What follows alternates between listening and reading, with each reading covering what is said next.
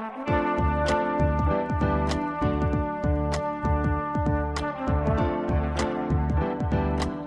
listening to the Co Main Event Podcast. And now your hosts, Ben Fowlkes and Chad Dundas.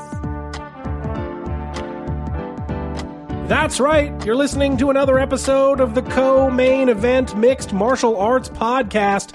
I'm your co host from BleacherReport.com, Chad Dundas, and joining me as always from MMA Junkie and USA Today, it's your friend and mine, Mr. Ben Fowlkes. Ben, an unusual problem this week. Yeah. Sometimes the show suffers from what we like to call ain't shit going on. Yeah. This week, almost too much shit going on. Kind of feels that way. I mean, it's a good problem to have. It certainly is. We got the double uh, event weekend coming up with both Bellator and the UFC. So exciting stuff happening. We're going to go ahead and dispense with our normal uh, introduction part of the show, where you would give us updates on your hockey team. Well, that's. I mean, if you want, if you want to feel the outrage, fine. You go ahead and you do that. People are going to be pissed off at you, though. Win or lose this past week. Oh, so now we're going to do it. I just want one word. Lose. Okay. Uh, we're going to try to get through as much listener mail during the first part of the show as we can because we got a lot of good ones uh, this week, and then we will move on to our usual business. Uh, a couple different things, though, this week. Uh, the co-main event podcast is pleased to announce that this episode is brought to you by our exclusive sponsors at Fulton and Rourke. Due to the success of our Patreon, we hope to do fewer ads on the CME this year. No more round one or round two ads, just one ad per episode at the top of the show, and we're excited to say that Fulton and Rourke is in that slot this week. Also, good news for the co-main event universe because our exclusive coupon code is back in service at FultonandRourke.com. Starting now, you can enter the code CME and get 15% off your first purchase from Fulton and Rourke, no matter if you aim to pick up their enchanting bar soap, one of their outstanding solid colognes, or the brand new two-in-one shampoo and body wash. Enchanting. I like that. You know, the new shampoo and body wash is the latest smash hit from our boys at Fulton and Rourke. It's specially formulated using, rosemary extract, vitamin B5, that's the good one, and uh, caffeine, which I am a fan of, to give it a uniquely invigorating fragrance while leaving your hair and skin looking and feeling good long after you stepped out of the shower. Speaking of invigorating fragrances, you know what I'd do? I would use my coupon code to pick up some of Fulton and Rourke's Sterling brand cologne, which just happens to be their all-time fastest selling cologne fragrance. It's so wonderful that some of the co-main event's longtime listeners have tried it and tweet, tweeted about its absolute splendor, including the show's unofficial technology consultant, Andrew Millington, What? and, you guessed it, our guy the cheeseburger Wallace. Oh, yeah. Whatever you get, don't forget you can get 15% off your first purchase at FultonandRourke.com with the coupon code CME. We got music again this week from our friend Dion Rodriguez, a music producer from Deltona, Florida. If you like what you hear from him on the podcast, you can check out more at soundcloud.com slash dbeats7. And again, that's the word beats with a Z. Beats. Sure it is. As always, if you enjoy the co-main event podcast, you can do us a serious solid by rating, reviewing, or subscribing to the show on iTunes, Stitcher, whatever platform you listen to the show on. That stuff really does help our ranking and our rating. So lend us a hand if you've got a few minutes and write us a review. Well, Jed, you mentioned our Patreon. You know how I'm always saying that it takes a village to make a podcast? I've I've never heard you say that. Really? It's weird, I because I feel like I'm saying it like a lot, like almost too much. This is literally the first time I'm hearing about it. Well, I assure you that it won't be the last because, as you know, we put out the call for our Patreon subscribers last episode. Boy, did our listeners ever respond. I mean, we got pledges from longtime listeners. We got pledges from people we didn't know were listeners. We got pledges, naturally, from some soccer stars. Uh, even hockey great Mario Lemieux kicked in. I know that one means a lot to you. It does. It really does. So I want to take this time to say thank you to all those people. We appreciate your support. We appreciate this community of smart and occasionally fictional listeners.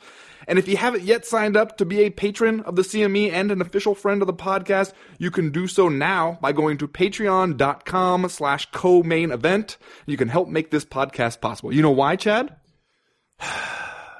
Is it because advertising and merchandise sales help, but it takes a village to make a podcast? See, I say it so much, I even got you saying it now. It's weird.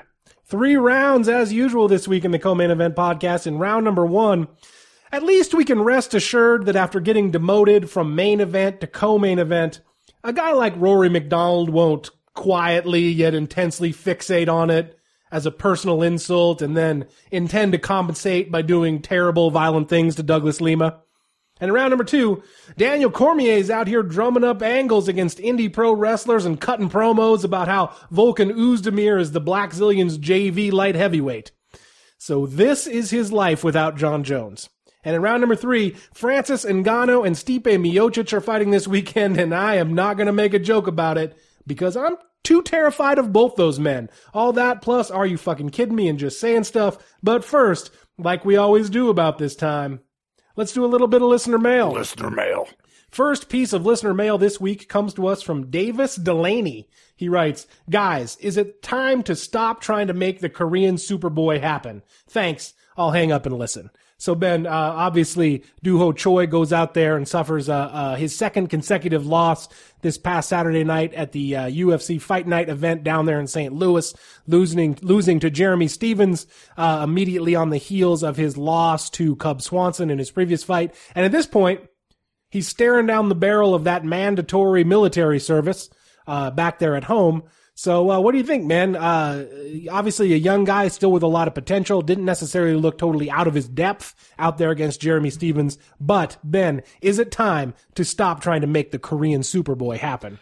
I wouldn't go that far, but I would say maybe the mandatory military service is coming out at about the right time. Maybe he could use a little bit of a reset, especially because if you look at where he was in terms of the pecking order and the quality of competition he was facing when we got really excited about trying to make the Korean Superboy happen, it has done jumped up a lot in terms of the kind of dudes he's fighting. Since I mean you go from you know knocking out the Sam Sicilias and Thiago Tavares of the world where it's like this pleasant surprise that somebody who looks like a 12-year-old boy can go out there and be a vicious striker. And then the next thing you know you're fighting Cub Swanson and Jeremy Stephens two super experienced fighters I mean, maybe maybe it makes sense that there's got to be a learning curve there. Yeah, I agree with you. And you know what else is a lot of damage, both in this fight against Jeremy Stephens and the previous fight against Cub Swanson. Uh, like I said, he didn't necessarily look like he was totally out of his depth in this fight against Jeremy Stephens, but then about halfway through the second round, I think it was a right hand from Jeremy, and Jeremy Stephens is out there throwing murder balls, right? Like he do. Like you wouldn't do, you wouldn't expect anything else from Lil' Heathen. But and taking some hard shots too. Yeah, yep. But lands that right hand kind of behind Doo Ho Choi's ear that drops him to the canvas, and then a crushing ground and pound shot. The kind of shot that when he lands it, if you're sitting at home watching it on your couch, you go, "Oh, yeah." And it was pretty much over. Um, I don't know if we got a medical update about Doo Ho Choi after this, but he was down on the canvas uh, for at least a little while, surrounded by, uh, uh, you know, ringside officials, and the way he kind of covered up, turtled up after that shot made me think some kind of injury. I don't know if we got any kind of update on that, but a couple of, uh, kind of signpost losses maybe for the Korean Superboy and a couple of losses where he took a lot of damage. So I think you're right that this would be a good time for, for Doo Ho Choi to go ahead and take that mandatory, uh, military service, recuperate from these two losses, uh, you know, get in the gym as much as he can. I don't know what kind of job he's going to have over there. Uh, but yeah, uh, this has got to be kind of a a dicey time to be entering mandatory military service in South Korea, is it yeah, not? Yeah, like almost the worst time, Like we think, at least in the last like 30 years. we think we're worried. Maybe you'd be a lot more worried if you were about to begin a period of mandatory military service in the South Korean military. I mean, assuming though that nuclear war is averted and that Big if, but n- okay. not everyone on the peninsula perishes in some kind of uh, massive disaster.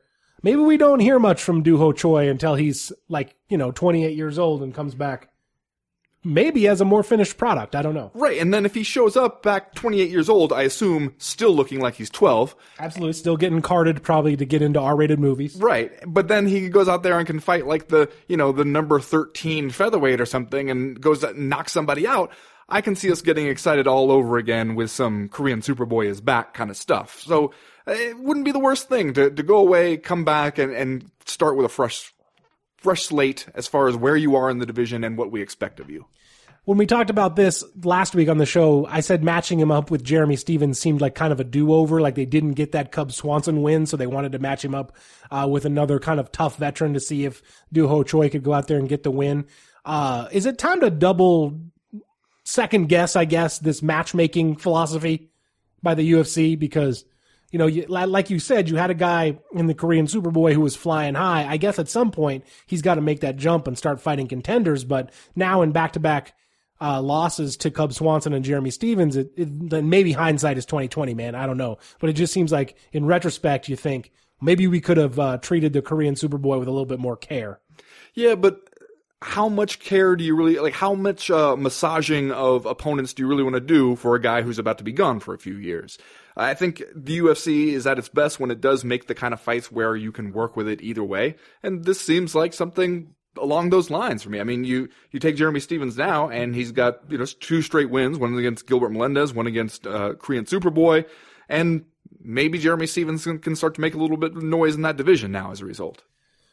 Well, I did want to ask you this question from Cardinal Richelieu, uh, historic political figure over there in France. Nice.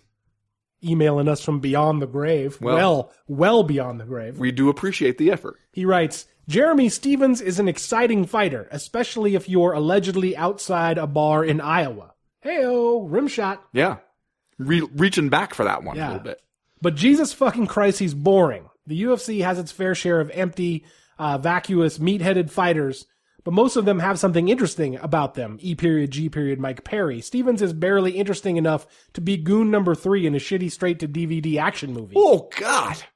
The uh, Cardinal just will burn a motherfucker, Speaking of throwing murder balls, yeah. Cardinal got jokes. Jesus. Uh, is the UFC, is he the UFC fighter with the biggest difference between his in-cage fighting style and personality as a human? Conversely, are there any UFC fighters who where the opposite is true, boring fighting style but interesting personality? There's a ton of those. Well, yeah, because here's the thing. Almost everybody who fights in the UFC is interesting in some way. And I would right. say uh, Jeremy Stephens is interesting as well. Maybe just not in, in ways that come across like in post fight interview situations. Uh, but to even wind up as a professional mixed martial arts fighter, you have to have a story. Increasingly, maybe that's not as true as it used to be, but like it used to be, if you were a UFC fighter, that was not the thing you started out wanting to do. Right. right? Yeah. Something happened along the way where you took a left turn and wound up, oh, now I'm, I'm walking into the octagon. Uh, and there were people in your life who probably wished you had not made that turn. And so, like, uh, you know, th- there was almost always some interesting stories to go along with these people. So, like, uh, even if you're out there with the worst stall tactics in the world, you were probably a fairly interesting person. Well, and I think a lot of times people get so into a fighter's personality that they weirdly forget that maybe they're not that exciting to watch. I think Chael Sonnen, who we might talk about a little bit later on when we start talking about Bellator's event this weekend, is a prime example of that. Chael Sonnen, not a super exciting guy to watch fight a lot of the time, but his personality uh, makes people so excited about it that, you know, sometimes you'll get two rounds into a Chael Sonnen fight before you remember, oh yeah, this is kind of what it is. Randy Couture, I might even a lot of times lump in that same category. People love them some Randy Couture to the point when they kind of overlooked some of the more just straight ahead plotting wrestler guy aspects of his fighting style. Next question this week comes to us from Tyler Peebles. He writes, Can we stop talking about Paige Van VanZant? Oh, can we stop talking up Paige Van VanZant anytime she loses? Uh, it seems like anytime she loses, people spend more time talking about how tough she is rather than her opponent's victory. She might be a very nice person outside the cage, but she doesn't seem to be cr- progressing as a fighter and it seems like all the attention she garners is based on her appearance. I know she's not the first person to get this kind of treatment, but it's growing a little bit old. Thoughts?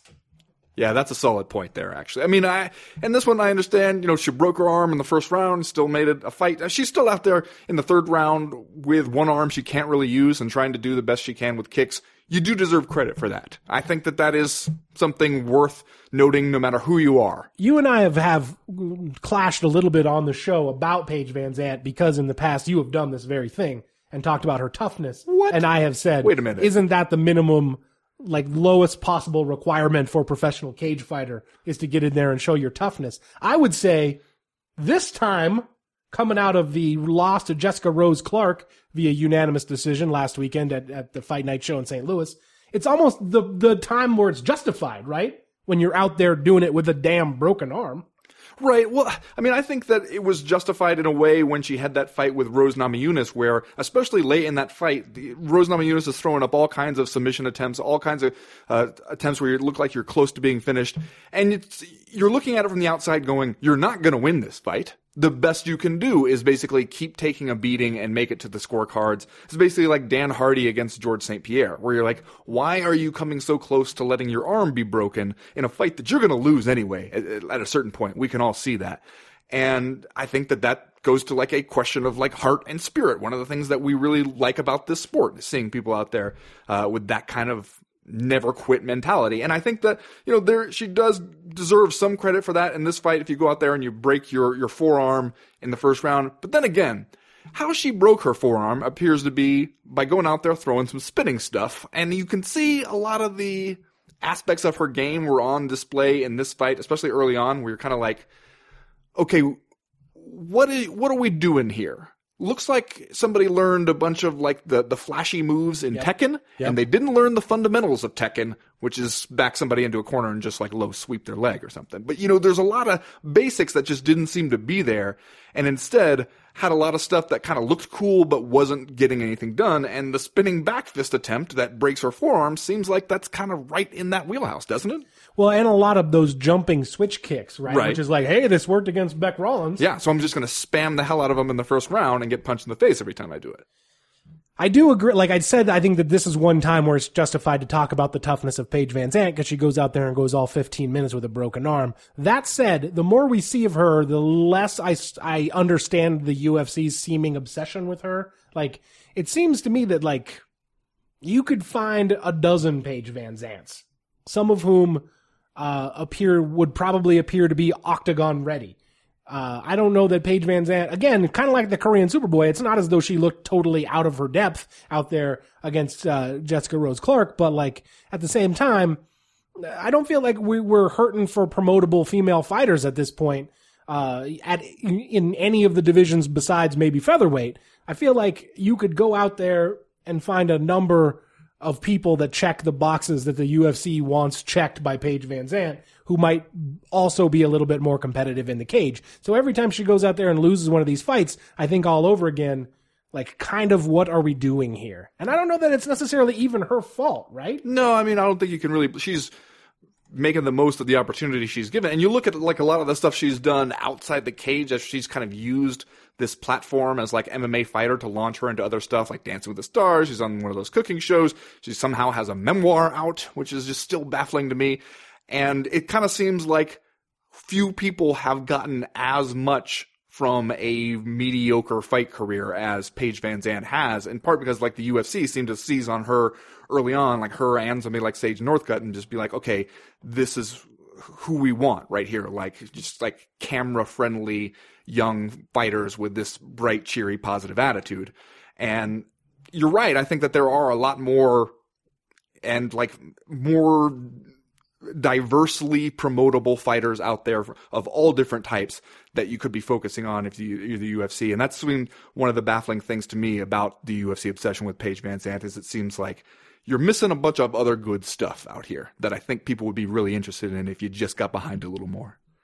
You know who seems quasi promotable to me? Who? Jessica Rose Clark. Huh, okay. Because she's out. Here's the thing I see a professional cage fighter with a couple of tattoos on her face. Yeah. And a story leading up to this event. Didn't her house get broken into yes. in Las Vegas? And the thieves, like, uh, mortally wounded her cat. That's like right. Her cat like had to be put kick down. the cat or something. Yeah, they had to put it down. Did we say a word about that on the broadcast? Like I was, I. Uh, she mentioned it in their post-fight interview, but I don't. I mean, and I recall reading about it online beforehand. But yeah, not like I saw it via like Twitter and then stories about the tweet. But yeah, it didn't seem like the broadcast really delved I, into it too. I think that's just one example where you could where you have a fighter who seems like she might be promotable in a way that is different from than than how we would promote Paige VanZant, but at the same time might have a personal story that fans can invest in and and, and kind of like get into. Maybe not in a the next Ronda Rousey kind of way, but like. I'm interested to watch Jessica Rose fi- uh, Clark fight again in the UFC now after she beats Paige VanZant. You know what's a problem for me? What's that? Her nickname. Jesse Jess is her nickname. That's not a nickname.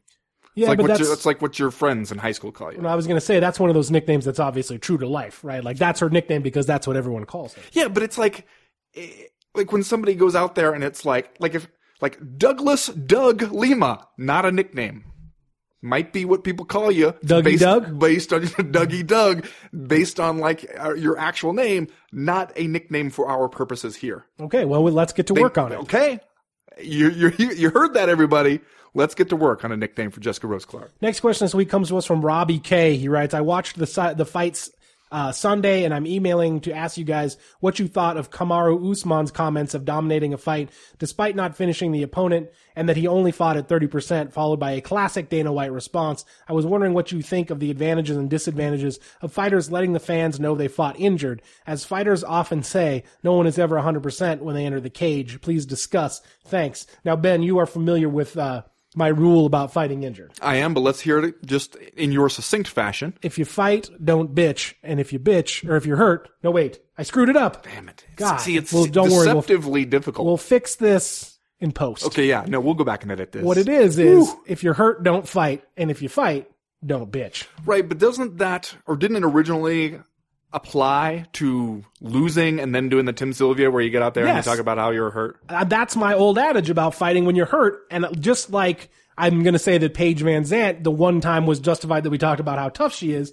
I feel like for with Kamaru Usman, this is a, the the right opportunity to to shoot your mouth off about how you fought injured because I personally come away from this victory over Emil Meek and I think like okay if you didn't know it by now Kamaru Usman is for real because he's out there in his last fight knocking people out and causing them to roll over in uh, somersault slash knockout of the year style fashion. And in this one, he goes out there and does what he has to do with an injury and beats Emil Meek by dominant three round unanimous decision.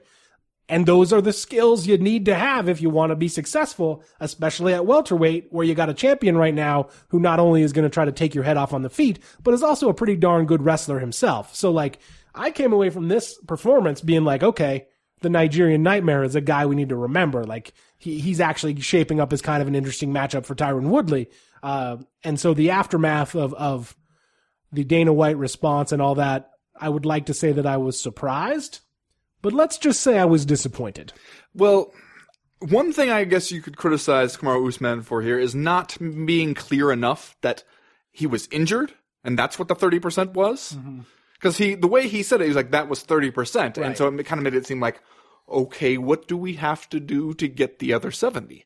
Uh, that would be nice to see. Uh, and I think afterwards, like him clarifying a little bit, and when you do clarify and you put the whole thing in context, then I think it makes Dana White's response seem worse. Because he's being like, "Hey, I was injured, but I still got in there um, because I didn't want to, you know, take this opportunity away from my opponent, and I wanted to show up when I said I would show up. All that kind of stuff, like all stuff that the UFC will bury you for not doing. Right. Nine, like nine times out of ten, what they want is Kamaru Usman to get out there with a terrible injury and fight, right? Right, but th- I mean, what they want really is for him to get out there with a terrible injury and still be fucking awesome. Like, not fight like he's injured at all, not have to take his injury into account with his strategy or anything like that. Uh, so, yeah, what they want is kind of unreasonable. But then when he goes out there and actually tells you, like, hey, like, it seems like the only reason he's telling you that is because he realizes maybe it was not a super awesome or fun to watch fight, and so he wants to give you some explanation for that.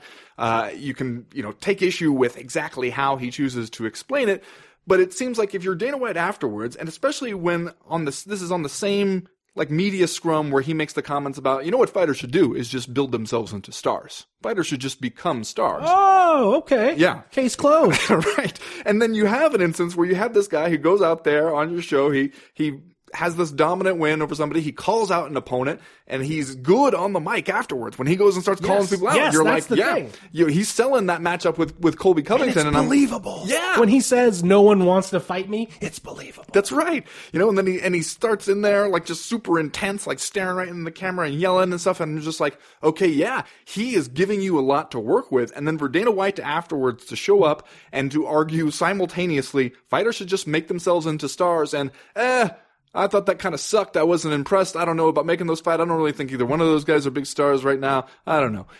what are you doing? You're this is you're supposed to be promoting these people. Right. This is they are giving it to you, man. They're handing it to you on a silver platter, and you're just like tossing it off to the ground because you're not interested. I, I don't understand that. In defense of Kamaru Usman, I would say, man, it's awfully hard to be both succinct and clear in those post-fight interviews when you just Sure. fought somebody for 15 minutes. So, like, yeah, he could have uh, potentially expressed himself a little more clearly in that interview, but I think we've seen time and time again it's it's hard to do that. Secondly, I would say if this was one of the UFC's golden geese, if like Chuck Liddell had gone out there and wrestled his way to victory like this, Dana White would be the first damn guy at the press conference saying, well, the kid was injured. He was out there at 30%. Gotta hand it to him for even showing up. Uh, you know, toughest guy in the world, anytime, any place, anywhere. So like to see him kind of try to bury a guy who goes out there and fights injured is both jarring and like, probably we're going to have to send 20 bucks to Luke Thomas for this, but like borderline promotional malpractice. Yeah. What are we doing here? Oh, the other thing that I wanted to say can't avoid or not mention the irony that Kamaru Usman goes out and get this, gets this win in this fashion moments after we did the Matt Hughes retrospective return, walk to the cage, slaps back and sits down with Dana White, and then Kamaru Usman goes out there and turns in a Matt Hughes, a quintessentially Matt Hughes esque performance. Picking up a guy and dropping him like a big bag of chicken feed.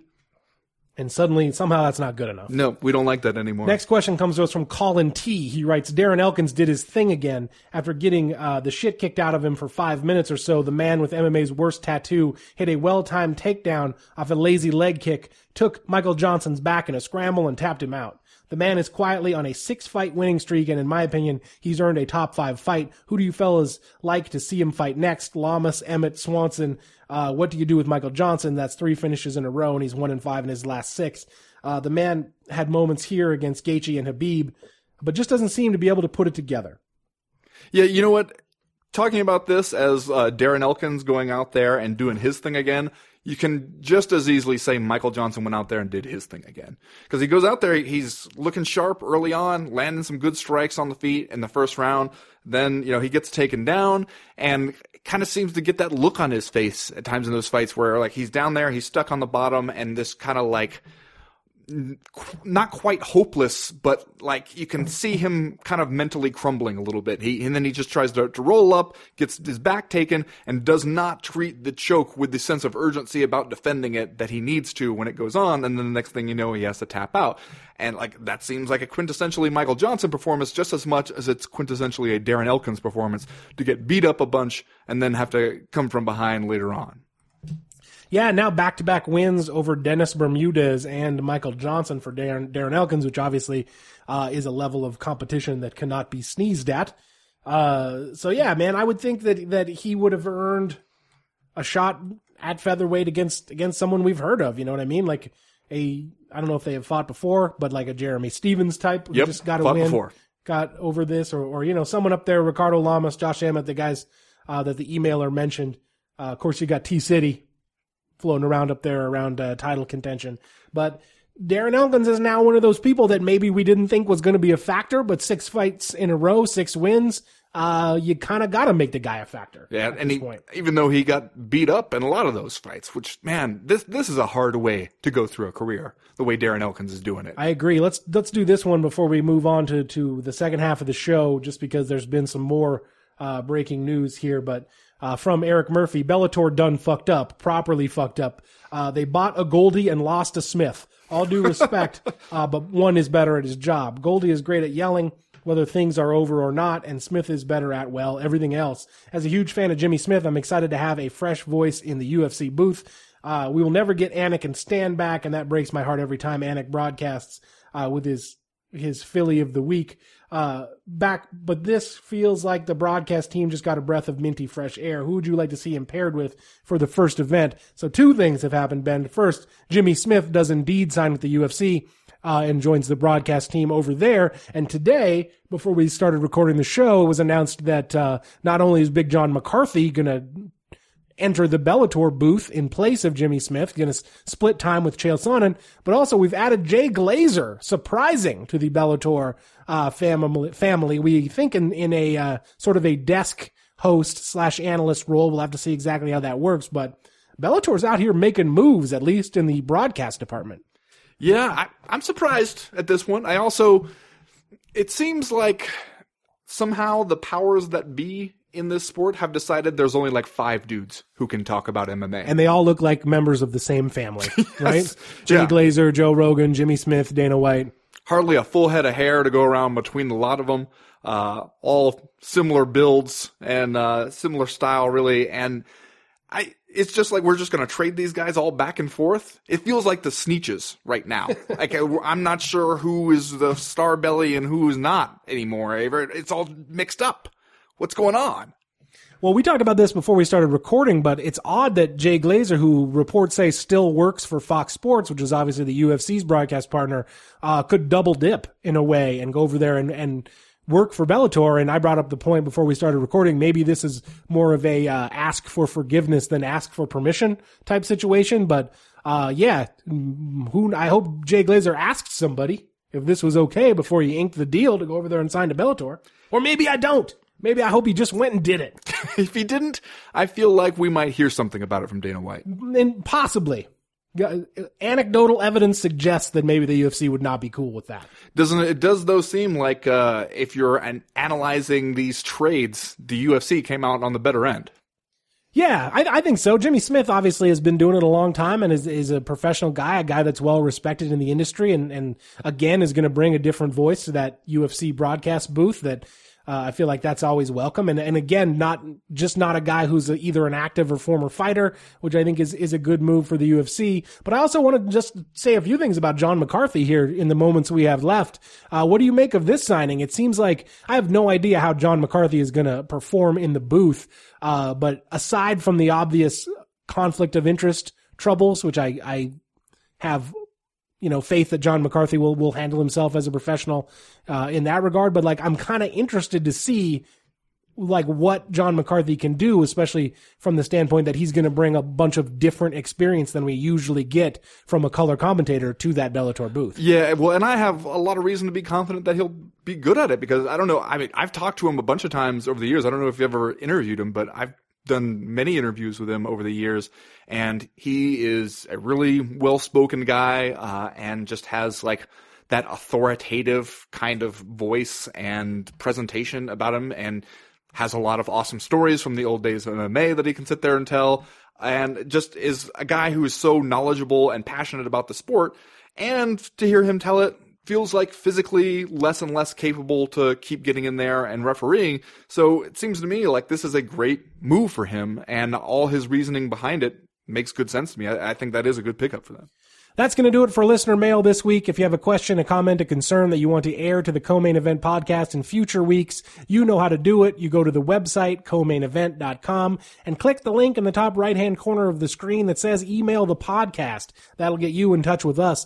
While you're there, you can sign up for the Breakfast of Champions newsletter. That comes out every Friday morning to catch you up on the news and notes that we miss on all the days that we're not recording the podcast. Clearly, stuff always happens. News always breaks. The newsletter itself is short and informative. We would love to tell you it's funny. If you don't like it, it's really easy to unsubscribe. Heck, while you're over there, sign up for our Patreon. Go to patreon.com slash co-main event. Is that right? Sounds super natural coming out of your mouth. Did I get it right? Yeah, you nailed it. Okay. Uh, as for right now, though, we are going to go ahead and get started with round number one.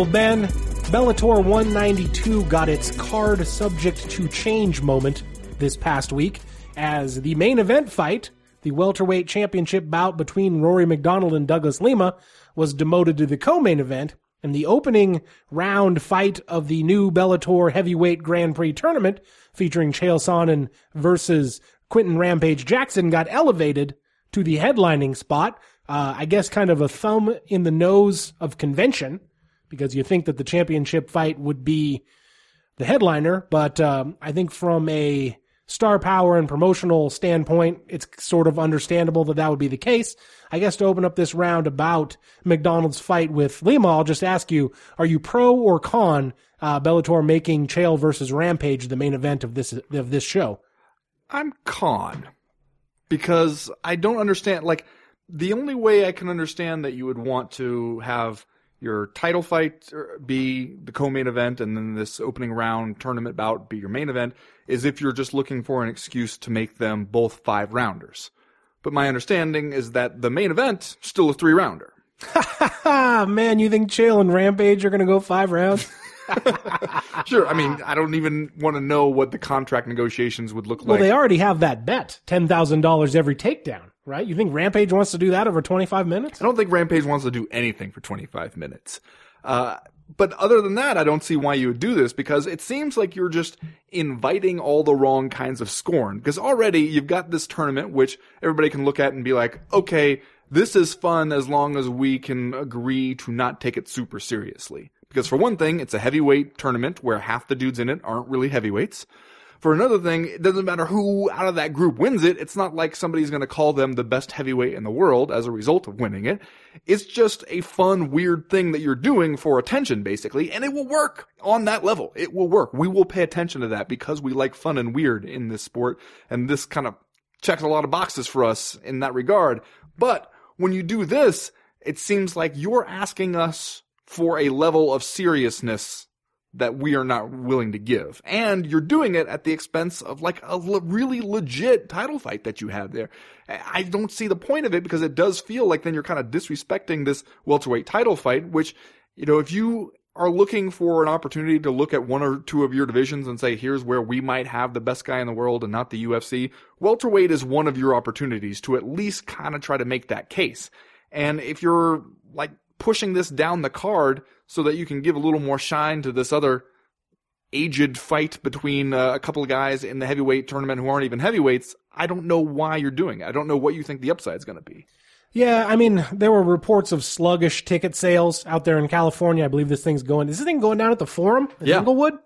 Uh, the the the the you know with Lima and MacDonald at the top of the card, they hadn't been doing well with ticket sales. So, So you switch bout order and now I'm going to buy a ticket? yeah, well, I don't know. Maybe it was just they, they were going to make a bunch of posters with Rampage and Chael on them and hang them up around L.A. And Couldn't you do that anyway? I guess you could. I guess you could. I'm saying from a promotional standpoint, I kind of understand it, but from like from a uh, and it it just seems like a, the, another step in the down the path that we've been walking for the last year, year and a half in this sport, where uh, the promotional, the promotable entity is going to take precedence over like the tradition or like titles or or you know the the the physical uh, signs of greatness in the sport, which again, from a money standpoint, I understand.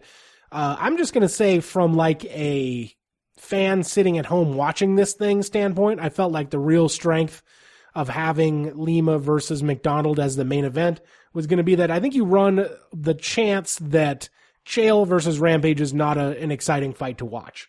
We've seen that, you know, in, in the most recent Bellator senior circuit fights. Uh, they haven't necessarily left us with a good taste in our mouths, mean, like more depressed than anything else. So I think if if you were going to do it the way that you had it set up before, you have at least the opportunity that maybe we get down and kind of uh, uh, start asking ourselves the tough questions when we see Rampage and Chael go out there as a couple of forty year old men and do the damn thing. But then you have this opportunity that maybe uh, Lima and MacDonald would pick us up at the end of the card, which for your main event anymore that we're doing 375,000 MMA shows a year, I feel like it's really important that the main event lifts you up at the end of it. Or, or the because I saw something where today where Scott Coker was saying how he, that was a decision on the network's part. Uh, like maybe the thinking is, uh, you if you throw that kind of depressing Rampage, Chael Sonnen co-main event in there, maybe some people change the channel and they don't come back for MacDonald Lima. Okay. And if you have these names that people know, and they're gonna, okay, I'm gonna stick around to the end until I finally see this fight between these dudes I know and I recognize from years ago, then you'll kind of force them to sit through more of the card. And I, I mean, if that's your thinking, like, hey, maybe we will get more attention on Rory MacDonald and Douglas Lima by having them fight before people get what they feel like they came for and Sonnen and uh, Rampage, then okay. but man, it does it does feel weird. There's probably going to be an awful lot of channel surfing going on anyway, right? Because you have the, think. the opportunity, or at least the the possibility that this thing is going to run op- directly opposite of UFC 220. So, uh, depending on how the night plays out, that that could be an interesting storyline to track. Uh, let's talk about the actual fight for a few minutes here. Obviously, Rory MacDonald, one of the big free agent signings to Bellator away from the UFC, uh, and arguably uh, the the most uh, athletically interesting signing. A guy who's still, we think, very much in his prime. A guy who we know would continue to be a factor at 170 pounds had he stayed in the UFC. Comes over to Bellator and gets a win over Paul Daly in his promotional debut back in May of last year. Uh, a fairly uh, pedestrian submission over Paul Daly, second round submission, made it look pretty easy out there. And now he's going to go straight to the welterweight title shot against Douglas Lima, who's one of these guys who's kind of a lifer in Bellator. He's been there since 2011. One of these guys that we regard as a very good welterweight fighter, perhaps among the best in the world. But just given the fact that he has never really gotten the opportunity to compete uh, in the UFC against the elite cream of the crop, we don't yet know exactly how good he is. But if you're Bellator, this is kind of one of the most competitive, sort of like uh, relevant matchups you can make. Yeah, absolutely. And like looks like on paper going to be an exciting fight uh, when you think about the styles that both these guys bring. Uh, whoever comes out of it is going to be somebody you're going to legitimately want to pay attention just in the grand scheme of like MMA welterweights across the board. Like, there's a lot going on for this fight, and eh, one of the few fights where I feel like Bellator can actually put on and be like, okay, here's one that fans will care about. People know enough of the names.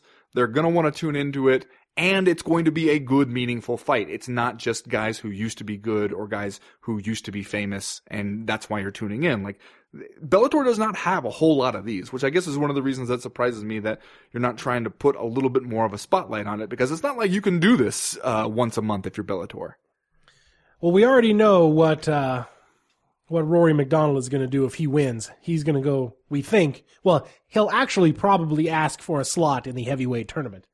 I think he's already had that one shot down, but yeah. But he has already declared his intentions to win the welterweight title and then go straight after Rafael Carvalho, the Bellator middleweight champion. Uh, so I think that would would kind of force people to sit up and take note of both Rory MacDonald in Bellator and maybe some of the more relevant younger fighters that Bellator has uh, going on out here. Uh, I don't know how much you have thought about how this one will actually play out. I don't know if there are odds being proffered anywhere. Uh, but I think obviously no disrespect to Douglas Lima, who I just got finished through saying that is, is a terrific fighter. From a promotional standpoint, I, I have to assume that Bellator would like Rory MacDonald to have the gold. Yeah, eh, there's a lot you can do with Roy MacDonald, and I think you know if you make me pick somebody, I'm going to pick Roy MacDonald in this fight.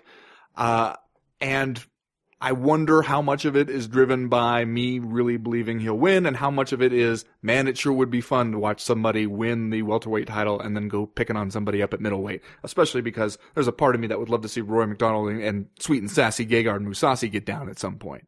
Come on, you're you're DVRing that one. Well, yeah, no, yeah, Don't DVR even and front. probably watching it live. Also, I would think like one of the few opportunities for Bellator to be real appointment viewing uh, in terms of top level mixed martial arts competition. That's not, you know, Frank Mir against Fedor Emelianenko. Yeah, no, you're putting the kids to bed for that one. Uh, all right, you want to do? Uh, Are you fucking kidding me? And then we'll move on. Sure. Ben, what's your Are you fucking kidding me this week? Well, I don't know if you saw this, Chad. We had a story up on uh, MMA Junkie today about it, and I believe there's a report in Forbes about it. But Yoel Romero is suing the supplement maker that is responsible, he says, for his uh, failed drug tests in 2016. And, you know, good. Sue those drug makers and these supplements where they just put in whatever they want that's not on the bottle and these contaminated substances that causing all this trouble. I'm all for suing those people. It's crazy that that industry as, is as unregulated as it is. However, Jed, did you happen to, uh, happen to catch the name of the supplement that he was using? Uh, no, I did not. Well, what is it? Shred RX. Huh. That sounds on the level. Yeah. You were enrolled in the USADA program, a stringent anti-doping program, a professional athlete, and you were taking a supplement called Shred RX. The first word there is shred, I believe, which seems to have the connotation that it's just gonna leave you feeling all ripped and cut the, the pounds right off of you. And then there's the RX, which is kind of just the generic symbol for drugs. These are drugs. Are you fucking kidding me? Fucking kidding me? This is so. This is how this happens. I used to feel a little bit bad for the people who were like, "Oh, I was using like I just bought creatine or I bought the protein powder or whatever," and uh, lo and behold, there's steroids in it. No, man, you're buying Shred RX, and it turns out that there are drugs in it. Man, there better be drugs in Shred RX. Why would people buy it if there's not drugs in there? Are you fucking kidding me? Fucking kidding me? You know what Shred RX does? What? Makes you look like Yoel Romero. Okay, good point. Ben, you know that we have uh, had some fun over the years on this show with Vitor Belfort. That is true. You could argue that he deserved it. One might argue that. I think you could also argue that the UFC should pay the man his damn money I would, in fact, argue that as well. from this past weekend when he was scheduled uh, to have what was going to be his retirement fight. He said, I think we all cocked one eyebrow at that notion, but I think realistically, you could say Vitor Belfort probably believed that at the moment that he said it, maybe believed throughout his training camp preparing for Uriah Hall that this was going to be his last time out there. As it turns out, UFC Fight Night in St. Louis, Uriah Hall cannot make weight. Uh, and the UFC, which just kind of seems to pick and choose how it handles these type of situations, says it's not going to pay Vitor his money. Here's the quote from Dana White from the MMA fighting story by uh, Marc Marc Raimondi. Dana White says the thing went down. We worked quickly and we got Vitor a fight. He could have fought tonight. He chose not to. We got him a fight in Boston. He chose not to fight in Boston. He chose not to fight then. I don't know uh, who the opponents were, but they told him we got him two fights. You know what? This is a, probably a his, historic moment in the co-main event podcast. I'm going to say, are you fucking kidding me? I'm siding with Vitor Belfort here. What? Guy is trying to have his retirement fight, loses his opponent. I damn well understand why he doesn't want to take a short notice replacement fight in the, what he considers to be maybe his last bout. Are you fucking kidding me? Pay the man his money. Fucking kidding me? That's going to do it for round number one. We'll be right back with round number two.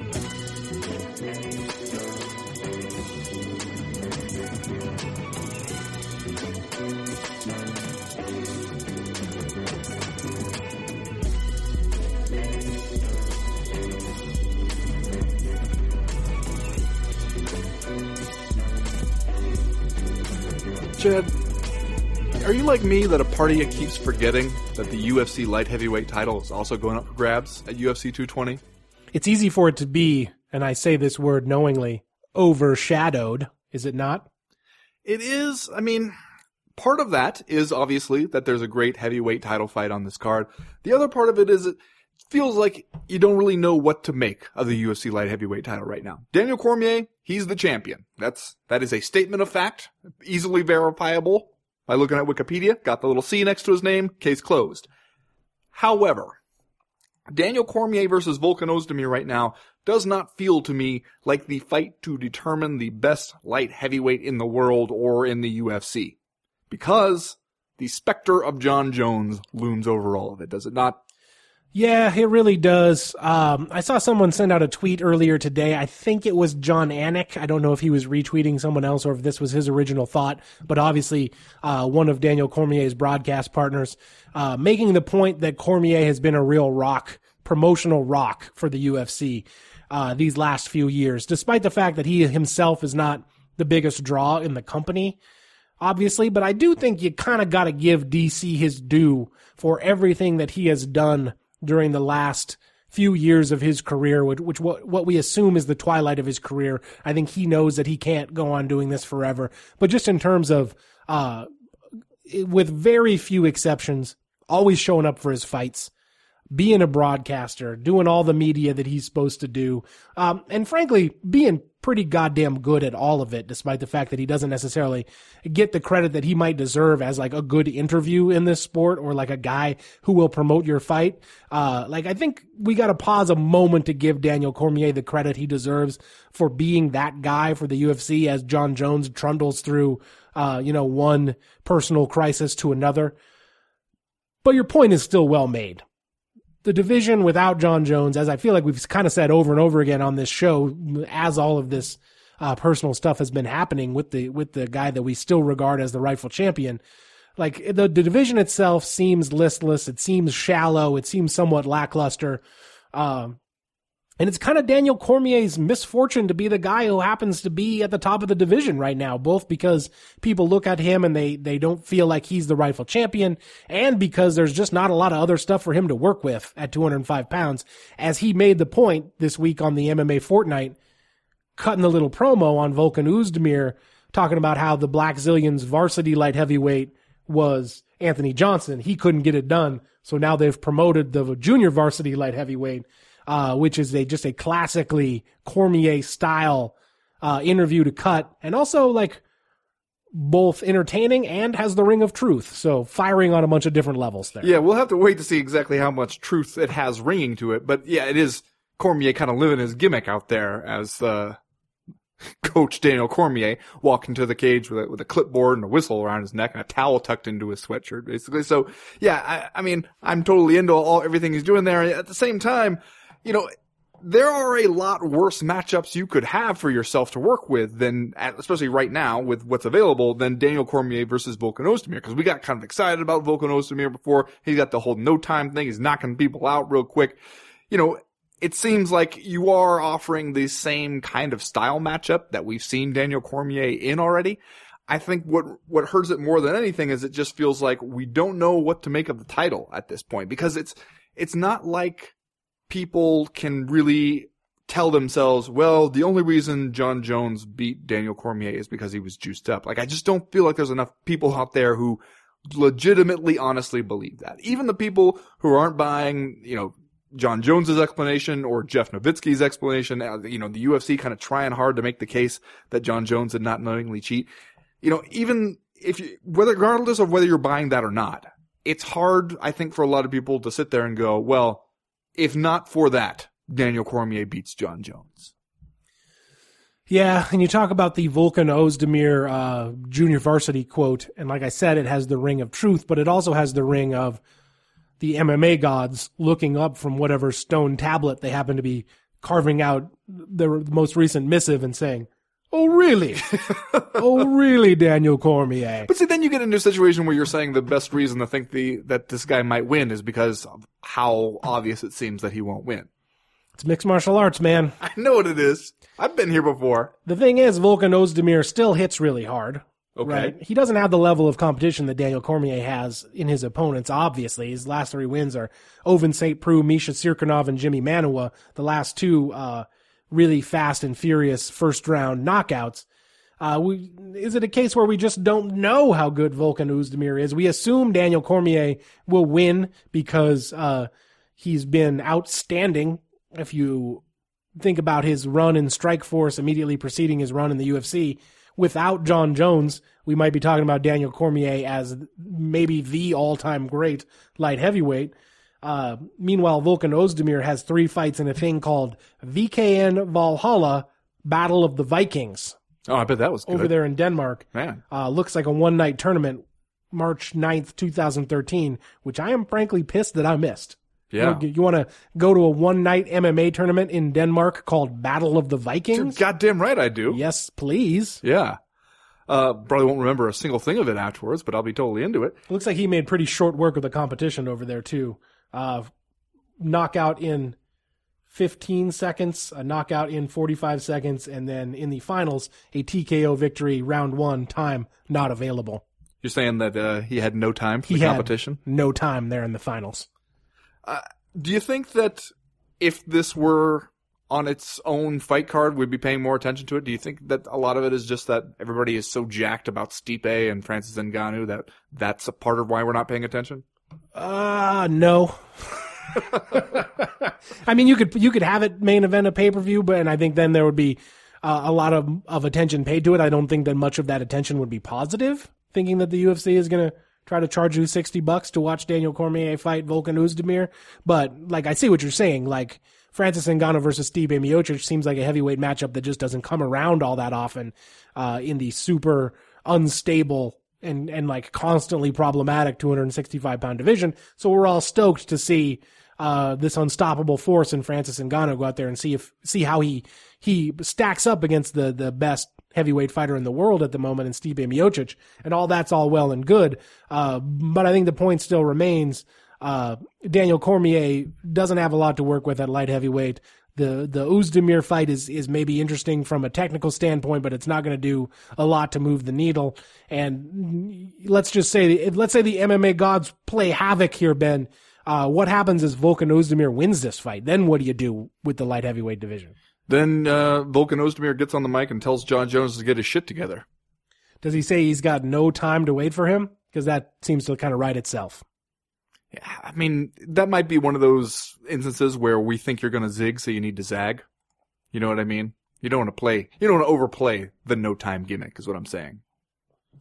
Uh, man, you know, I, I spent a while talking about how we need to give Daniel Cormier his credit, but, but like, Daniel Cormier in a post Jon Jones world, what is really even out there for him? I, I feel like he knows that, that, uh, time runs short. I think he said a couple things like maybe this will be his last year uh, as an active fighter. Clearly, he's a guy who can go into broadcasting. We we have every reason to believe he'd be a tremendous coach if that's the way he wants to go. We already got the look down.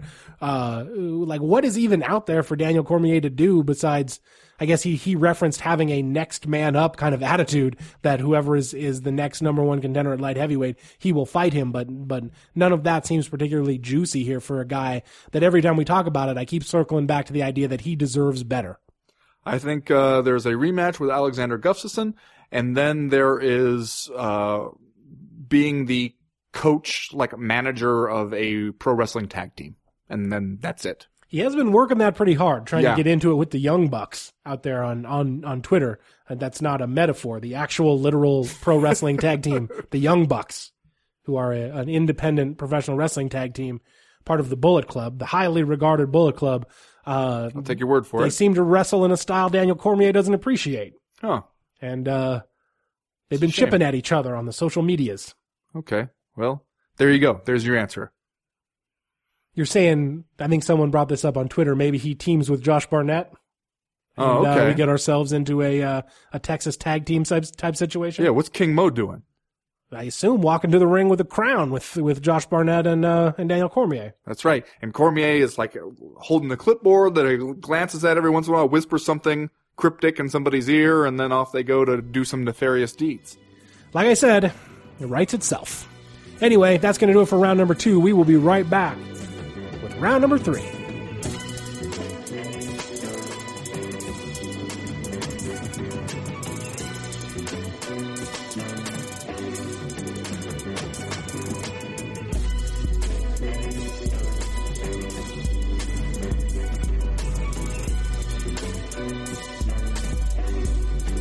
Well, Ben, here we are, just a few days away from actually seeing Francis Ngannou and Stipe Miocic fight for the UFC heavyweight title in the main event of UFC 220. For Francis Ngannou, it feels like it's happening at lightning fast speed. He just knocked out Alistair Overeem at UFC 218 on December 2nd, so uh, a little more than a month ago. Now he's going to fast forward himself into this heavyweight title fight. For Stipe Miocic, we haven't seen him in action since May of last year when he defeated Junior Dos Santos uh, at UFC 211, and since has, has been a little bit inactive, and some some reports out that he had to renegotiate his con- contract with the UFC. He's going to step in there with uh, Francis Ngannou this weekend. What's your take on this fight, Ben? It's the uh, it's sort of the uh, the fast rising heavyweight prospect against a guy who we think of as more of a finished product. Will Francis Ngannou uh, be able to blitz Stipe Miocic the same way he has everyone else, or will it turn out that his depth of skill uh, is is more present than he's been able to show in the octagon, or will Stipe Miocic just be too wily, uh, too technical on the feet, and and you know too much uh, diversity in his skill set for Francis Ngannou to handle? You're asking me what's going to happen in a UFC heavyweight title fight? You think it's an unfair question? It's an impossible question, Chad, and you damn well know that. Well, every question that I could ask you about a UFC heavyweight title fight would be impossible, including is this going to happen? you know what? I'm encouraged that they seem to be doing the media rounds today at this point, so there you go. That's a good sign. And with the heavyweights, at least, you don't have to worry as much about like a bad weight cut ruining at the last minute. Right now, I think we got reason to be very confident that this fight is actually going to happen. And honestly, it's really difficult for me to remember the last time I was this excited for a heavyweight title fight. Can you? No, I mean it's right up there with the all-time great matchups uh, in the UFC for sure. Right? I don't even know what you would compare it to other than uh, Junior Dos Santos against Cain Velasquez. I was going to say like the energy, like the excitement level feels like Cain Velasquez, Brock Lesnar. Yeah, that's a good one too. Uh, I was gonna, I said JDS Cain because it was the first fight on network television. Like they did, they did that one fight special for it. Uh, suffice to say, Miocic versus Ngannou is right up there with with everything that Lesnar did with uh, Velasquez versus Dos Santos. Uh, I'm going to be cautiously optimistic and wait to see how the fight plays out, but I think it has uh, all-time great potential. Like if you get a hell of a slugfest out of this thing, uh, it probably has a lock for greatest UFC heavyweight title fight of all time. See, that's what's hard for me to imagine is a slugfest, a back and forth slugfest, because it Yeah. seems to me, regardless, what we're looking at is either Francis Ngannou landed one big shot early on and knocking Stipe Miocic out. Stipe could also land that shot, knock Ngannou out, or uh, like if Stipe goes out there, takes Ngannou down, and beats him up on the mat, and we realize, okay, he does not have the all around game to deal with somebody like Stipe, and that just kind of like slowly plays out those seem like the three most plausible possibilities to me. What does not seem possible is that they're both going to stand there, land bombs back and forth, and be able to take that. Yeah, and it's a super interesting matchup too, just because uh, obviously we we haven't seen a ton from Francis Ngannou in his recent fights, just because he's knocking everybody out so fast. Uh, whereas we've seen a lot from Stipe Miocic, and almost all of it has been really, really good. Uh, we expect Stipe Miocic to maybe be the the better rounded fighter, just because he has that wrestling background, uh, coupled with some Golden Gloves experience in boxing. At the same time, Ngannou has been pretty good in the wrestling department. From what we've seen, he had some trouble against Luis Henrique in his UFC debut. Came in immediately after that and fought Curtis Blaydes, who obviously is a guy who hasn't made a huge huge splash in the UFC heavyweight division, but has high high level wrestling credentials for that for that weight class. Uh, and Ngannou just handled him. Blaydes couldn't do anything, couldn't take him down. Uh, Ngannou controlled the distance and uh, ultimately stopped Curtis Blaydes' uh, doctor stoppage at the end of the second round.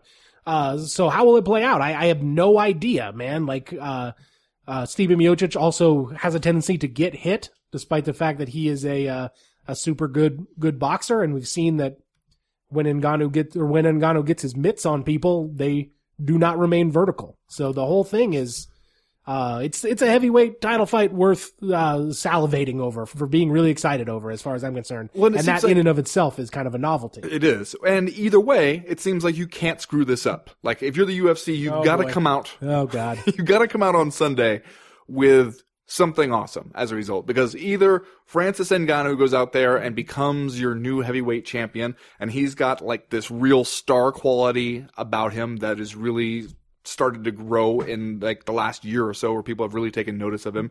He's got that knockout power.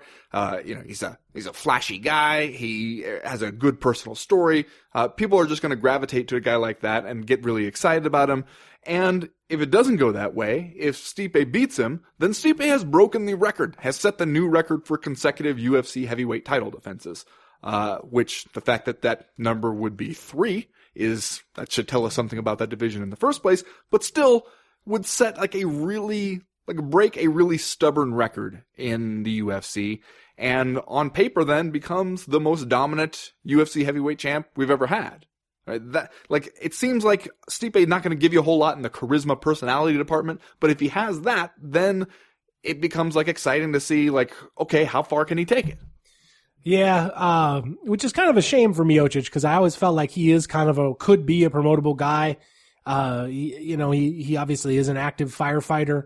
Um, it seemed like he landed a Modelo ad Yeah. recently, uh, where he and his firefighter buddies go out and have a beer, which I think is, you know, when you talk about WME, Oh, it's quite a plot. Are there any twists? Any twists to this one? but I mean, it's a commercial, man. How many plot twists do you want? okay. Do they enjoy the beers? I, I, I believe they toast them up Ah. at, at the uh, Okay. what you might call the denouement of the of the commercial. uh, but I mean, when WME IMG takes over the company, the expectation is okay. You guys will be able to land some some high profile stuff, and you'll be able to tell stories about this guy, these guys, uh, men and women. And I realize that like this is not all that original, but Stipe Miocic working hard all day as a firefighter and then going out to hoist a couple with his firefighter buddies seems like a pretty good ad. Oh, that's relatable to me. Like if you can, Yeah. uh, if you can pull that off. At the same time, it kind of feels like the UFC wants Francis Ngannou to win this fight because it thinks that it can prop him up as sort of a Mike Tyson style character in MMA, just like the giant, heavy punching heavyweight who goes out there and knocks everybody out in the first round, which I don't know that you can blame them if that's what they want to do. Uh, I also think that if there's anybody in this division that can give Ngannou trouble, it's probably Miocic, just because of all this the stuff that we talked about earlier. So, uh, yeah, you can't you can't screw this up. I guess is is my ultimate point. As as you said, like either way you come out of this with uh, the heavyweight division, uh, I'm not going to say sitting pretty because we never have that at 265 pounds, but in not terrible shape, I will say. Uh, about the beer commercial, uh, did anyone from the mill meet them down there maybe to enjoy a Yeah, Dan Severn, Dan Dan- Severn Dan and Don Frye both show up in their uh, local Union 144 Ironworkers jackets. Yeah, And okay. they all hoist beers. and then like and then the coal miners see them having such a good time. Yeah, they come yeah. over. Bryan Barberena Go- shows go- up straight from the coal mine. Yeah, TJ Grant comes over there, wants to know if he can buy you a round of Modelo's. Yeah, that's that's that's how it works. That's that's Great, storytelling. I can just picture it all right now. Uh, what else about the, the this incredibly exciting UFC heavyweight title fight? Um, you know, I know you got to do your picks over there at, at the MMA Junkie. Yeah, as of this moment, haven't turned them in yet. Well, are you going to tip your hand? Nobody's listening to this. Okay. Uh, I think I'm picking Ng- Ngannou here. Just because I, I think the potential for him just lay one hellacious punch on Stipe Miocic out of nowhere and lift him off his goddamn feet is always going to be there. And it's tough for me to imagine Stipe just taking him down over and over and over again uh, for the time it would take to finish him there. Yeah, I kind of agree with you. Uh, I don't know how much success in the wrestling department Miocic will be able to have. Maybe a lot, and if he does, that could be uh, the thing that that swings this fight because who knows how long Ngannou uh, has the steam to still be one punch knockout dangerous if he's dealing with takedowns and and clinches against the fence and stuff like that. But at the same time, like I said, it seems like Miocic does get hit in his fights a fair amount. Uh, we talked before we started recording about the picture of them together on the set of uh, of Sports Center, I think it is, or some ESPN show that got that was taken today. Uh, and I said maybe that there was something going on in the perspective of the picture to make it look this way, like maybe Francis Ngannou was standing a step or two in front of Miocic, or maybe uh, they brought out a milk crate for him to stand on, like he's Andre the Giant. That'd be a strange But, choice, but okay. Uh, he looked, let's just say, extra extra large, and Miocic looked extra large. So, two different sizes, frankly, just a, a giant in Francis Ngannou and like a, a big dude in Stipe Miocic. Well, you saw when they're standing there for the face-off, and Ngannou brings his fists up to uh, Stipe Miocic's face, and it looks like he's holding up like one of those mill workers' uh, lunch pails that he would bring to the bar with him to, to drink some Modelo's after work. Yeah, uh, and uh, one of the things Francis Ngannou has got going for him also is that he's 31 years old and 12 fights into his MMA career. Uh, if he doesn't win the title this weekend against Stipe Miocic, I think it's fair to say he will get more opportunities. Uh, and unless, uh, you know, a, a young crop of heavyweight contenders shows up out of the blue, like as I guess he kind of did. So, From another planet, perhaps? yeah, you can't say it's impossible, but at the same time, he's in a pretty good spot. Like even if he doesn't win the title, uh, the division ain't getting any younger, and Francis Ngannou is going to be dangerous for a long, long time. So, uh, not necessarily do or die for him, although to win the title would co- complete this rags to riches story that you know him coming from Cameroon and and being homeless on the streets of France, uh, and sets him up as a real promotable guy for the UFC. But will Miocic should be able to foil all of that? I don't know. That's that's one of the interesting things about this fight. One question I have before we end this round and this episode. When Stipe Miocic says that he is not intimidated by Francis Ngannou, that he watch, can watch the Francis Ngannou knockout of Alistair Overeem, and there's no part of him that is a little bit worried or you know any sort of fear about this man and what he can do. Do you believe that? Is it to the point where if you get to where Stipe Miocic is, you've you've made some sort of peace with your fears? You just you don't process things the, that way, the way a normal person would after seeing what Francis Ngannou did to Alistair Overeem. Uh, is his brain just working on a completely different circuitry pattern, or is he just saying what he thinks he has to say? Well, I think you're dealing with a different kind of individual in, in the professional cage fighter. And if you're a heavyweight, every single time out, you're going up against someone who's just terrifying. And maybe Francis Ngannou is the most terrifying guy uh, in the landscape right now. But you know, if you're Stipe Miocic, you fought Alistair Overeem, you just fought Junior Dos Santos, you fought Mark Hunt, you fought Andrei Arlovsky, you fought Gabriel Gonzaga, you know, uh, you fought Stefan Struve, you fought all of these different uh, body types and uh, you know skill sets and dangers to you. I, I gotta think one of the things that allows you to get up in the morning and be the UFC heavyweight champion is you think you'll be fine out there against absolutely anyone. I don't necessarily think Miocic looks at Francis Ngannou the same way mere mortals like you and I do. At the same time, if you're going to have that edge and be a successful professional mixed martial artist, I think you also got to respect everybody. And I think part of that is probably fear. I think people probably don't, you know, come across as, as being that honest about it all the time. But, you know, guys like Donald Cerrone kind of are. They kind of talk about being scared every time out. And I think if you're Stipe Miocic, you probably carry that great respect for the punching power. Uh, but you also got to think you're going to win, right? Like you Yeah. think you're going to go out there and use your wrestling and see, see what this guy has uh, 15 minutes later, 25 minutes later. You know what I would think if I were if I had to fight Francis Ngannou? Uh, can I get a bus ticket out of town? I would think, is there any way for me to attack him while he sleeps? Sleep fights. Yeah. Sleep up, sleep FC. mm-hmm. We just give you a month. You're gonna, you have a month long period where you're in a fight with a guy, Okay. and the the point is you got to catch him sleeping. yeah. I like it. I think it'll work. I don't know how we put it on pay per view, but uh, maybe we just stream it live. Yeah. Look, That's right. I mean, you can people stream themselves playing video games, do all kinds of other crap. Why can't I stream myself in a pay-per-view fashion attacking a sleeping man? Can you imagine the the your mentions when your opponent was asleep? Like everyone would be letting you know. They'd be like, "Ben, get over there now! he just drank a cup of chamomile tea. Looks like he's gonna turn in for the night. Get over there!" Yeah. Maybe I start like I get on like Amazon and I start just sending him a bunch of like really dense like historical uh like biographies and stuff. Yeah, yeah. Here's here's War and Peace. Yeah. Get into that. Also, a subscription to a meditation service that you comes through your phone. That's right. And just three volumes about Warren G. Harding. Well, I'm glad this is how we end the show. with Yeah. this conversation. Uh, that's going to do it for this week's co-main event We didn't podcast. do just saying stuff. oh shit, we still got to do just saying stuff. I feel like we just kind of did it, to be honest with you. but you know, let's stay the course. Ben, what's your just saying stuff for this week? Uh, Jed, you hear Josh Barnett?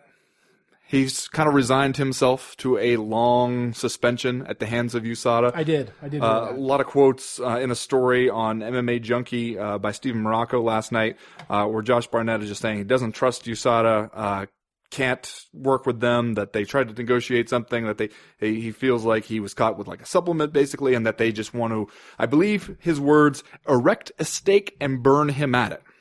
Never at a loss for words is Josh Barnett. I'm just saying, there are some solid points being made here.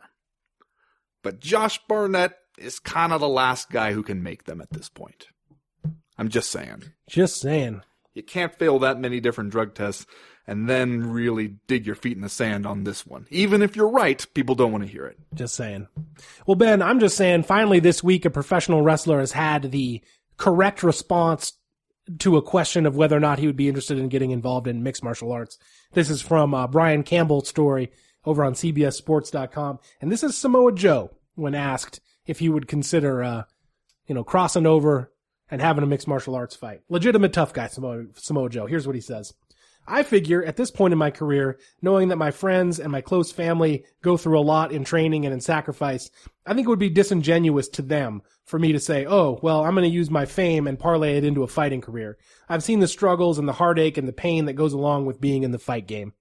So I'm just saying, yeah, that's, that's probably the right answer. Finally, finally a professional wrestler gives us the right answer when asked how, how interested he would be in a mixed martial arts career. Just saying. Anyway, that's going to do it for this week's co-main event podcast. We will be back next week with another massive show to break down all the stuff that happens at these dueling events, Bellator 192 and UFC 220. Hell, we'll probably have to look ahead to another UFC event. I assume there's another one There's always another. coming up right on the heels of this one. As for right now, though, we are done. We are through. We are out. See, maybe what I do is if I can't get him sleeping, I catch Francis Ngannou coming out of the shower when the floor is kind of wet. And Nope. Nope, don't like your chances. Okay. All right. I would say your best bet is like send him a cozy robe. You know, get him a get him a nightcap as a gift. Maybe. Okay, get this. Slippers, some of those UGG slippers He's got fur to. inside. He's got to go to the dentist. Well, right. they put him to sleep. Yeah. Yeah.